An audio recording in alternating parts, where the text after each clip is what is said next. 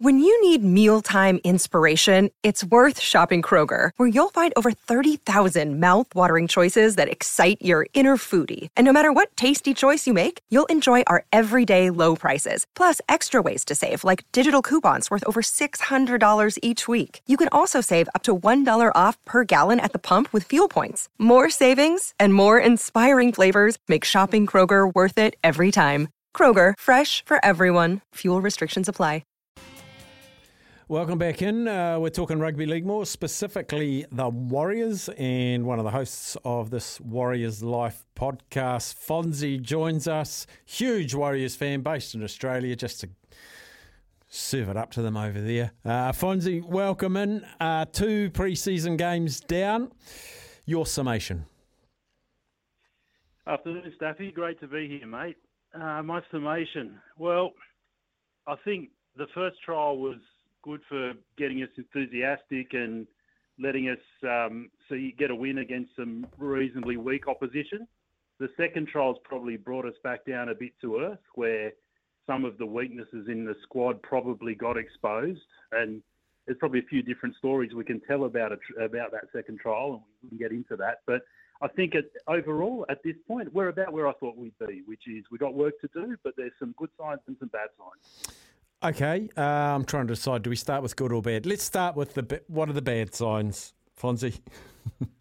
Yeah, okay. Well, I think the first thing is, and I heard you guys talking live earlier, Sean Johnson has picked up where he left off in 2022 in that trial, and that's a concern because so much hinges both from a winning point of view but also, you know, a spectacle and a feel-good factor around the team with Sean going well.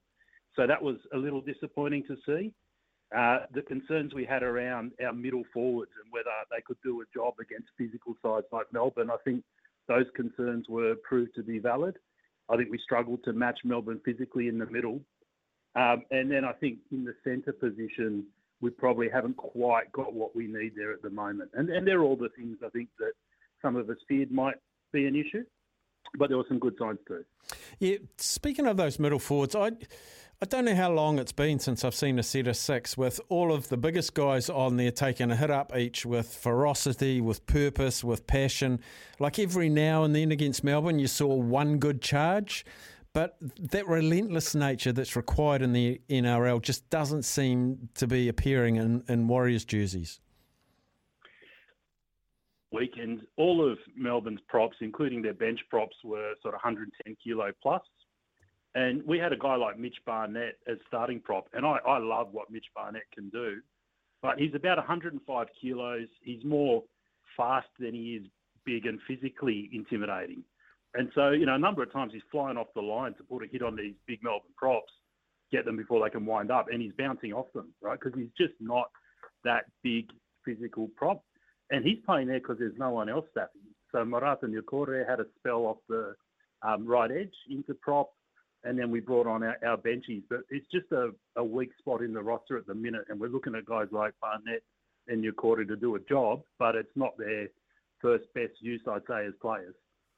Fonzie, Sammy here, mate. You and the Warriors Life boys did a good podcast with Andrew Webster, I think was at the end of last year, maybe beginning of this year. And there was a really interesting part in it where he talked about his sort of philosophy and where potentially he sees the Warriors and the game heading. And there was a hint that maybe the forward pack was moving towards being a not smaller, but certainly like faster as opposed to bigger.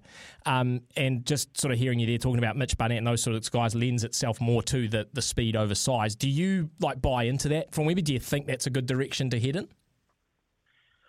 Well, I mean, when we talked to Andrew, as you say, he said, I'm less worried about size as I am about them being fit, fast and strong, right? So, and then size is sort of a bonus, but you've got to have those three things.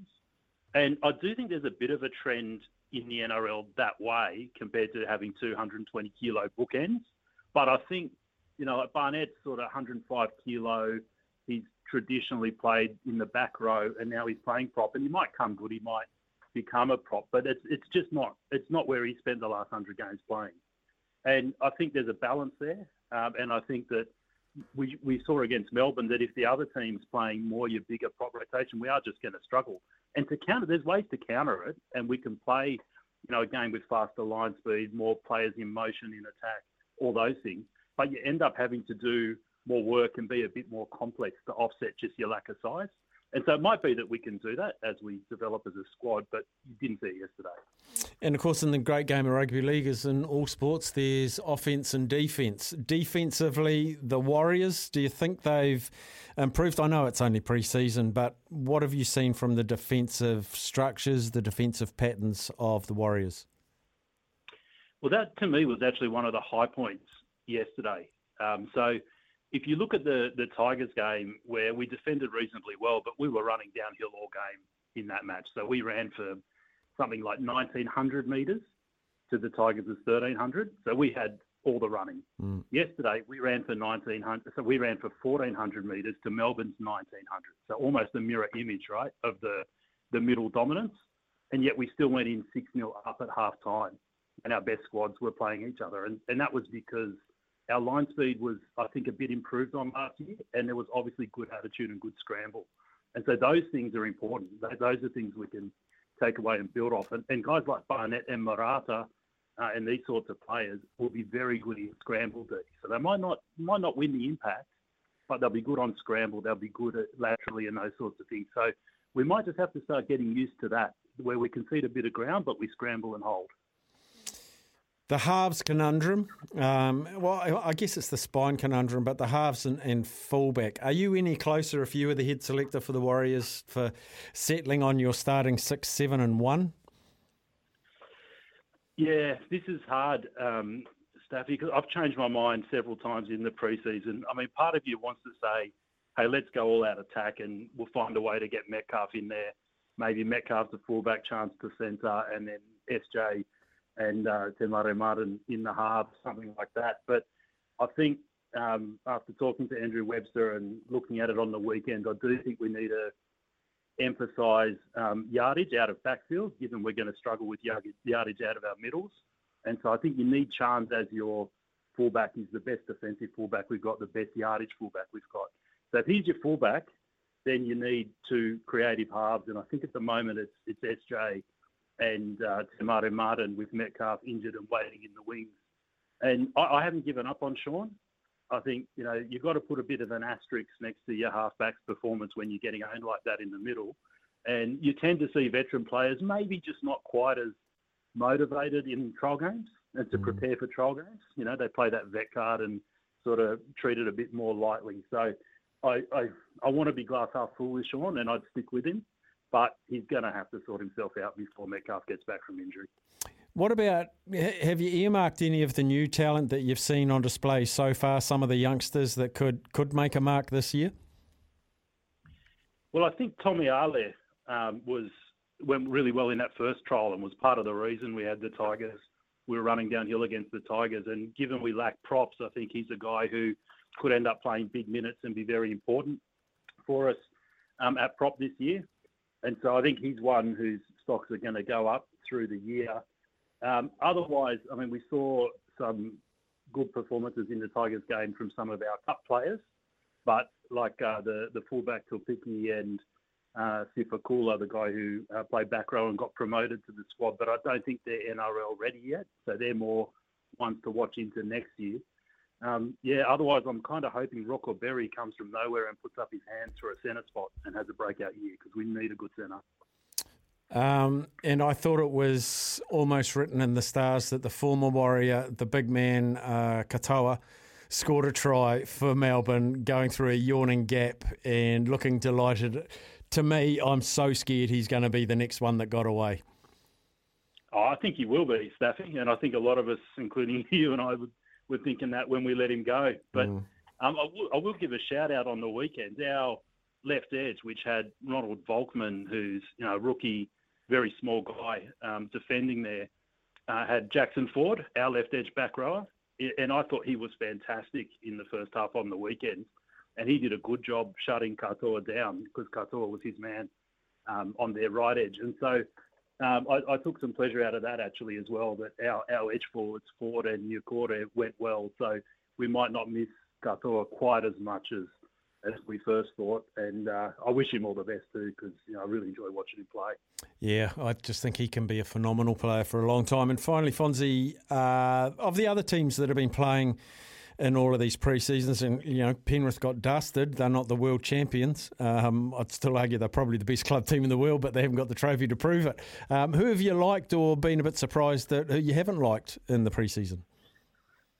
Yeah, I mean, I haven't watched all of the games, and as I say, you've got to be careful reading too much into trials. I thought St George were particularly poor on the weekend, and I don't think anyone had them moving too far up the ladder, but I'm having a close look at them for the spoon. They're a bit long in the spoon market for mine at the moment. Penrith in that game, the World Club Challenge game, I watched that very closely. That was a great game of footy. And I was sort of a little bit pleased to see some of the same rust in some of their key players that I saw in some of ours. It sort of gave me a bit of a comparison to not get too hung up on some of the errors that some of our key guys made on the weekend. I think the Sharks are a team that's on the up. I think they're about to consolidate themselves as a perennial sort of top four team with a stable coach, and I thought they were reasonably impressive, and I think they're going to do very well. Just for rugby league fans and Warriors fans, what's your schedule of your podcast release? Do you try and get one out a week, or what's your format for this season looking like? Yeah, we try and do weekly podcasts. We sort of fit it in around other commitments, but yeah, we look to do weekly podcasts. There's three of us on there, so at least two can usually find a slot where we can open a beer and have a chat for an hour and review the weekend's games and look ahead. And we always keep an ear out for the information coming through from Sens, because it helps us podcast better. Yeah, brilliant. Always good to have you on the show, Fonzie, and no doubt we'll be in regular contact through the season as Warriors push on to finish ninth and just be just out of reach. But I think ninth would be a victory this year. What's a success for you look like for Warriors? End a regular season on the ladder. Where's your plus minus for a good season? Oh, look, if I was doing it off the ladder, I'd say 12th, I think. But I'm much more interested in getting to the end of the year and feeling like we've got our defence pretty well sorted. And there's passages of play where even the good teams are scared of us. That's all I want. Perfect, Fonzie. Love it. Thanks for joining us. Cheers, Staffy. Anytime, mate. Cheers, mate. Fonzie, This Warriors Life podcast, add it to your itinerary to listen to each week. Very easy listen. And they've got great insights. And it's not like serious. It's just good banter. So it relates with all of us. Good Roosters, Fonzie, and This Warriors Life. That's the podcast to subscribe to. We'll take a break for news, sport and weather. And after that, we'll find out how we did on the punt.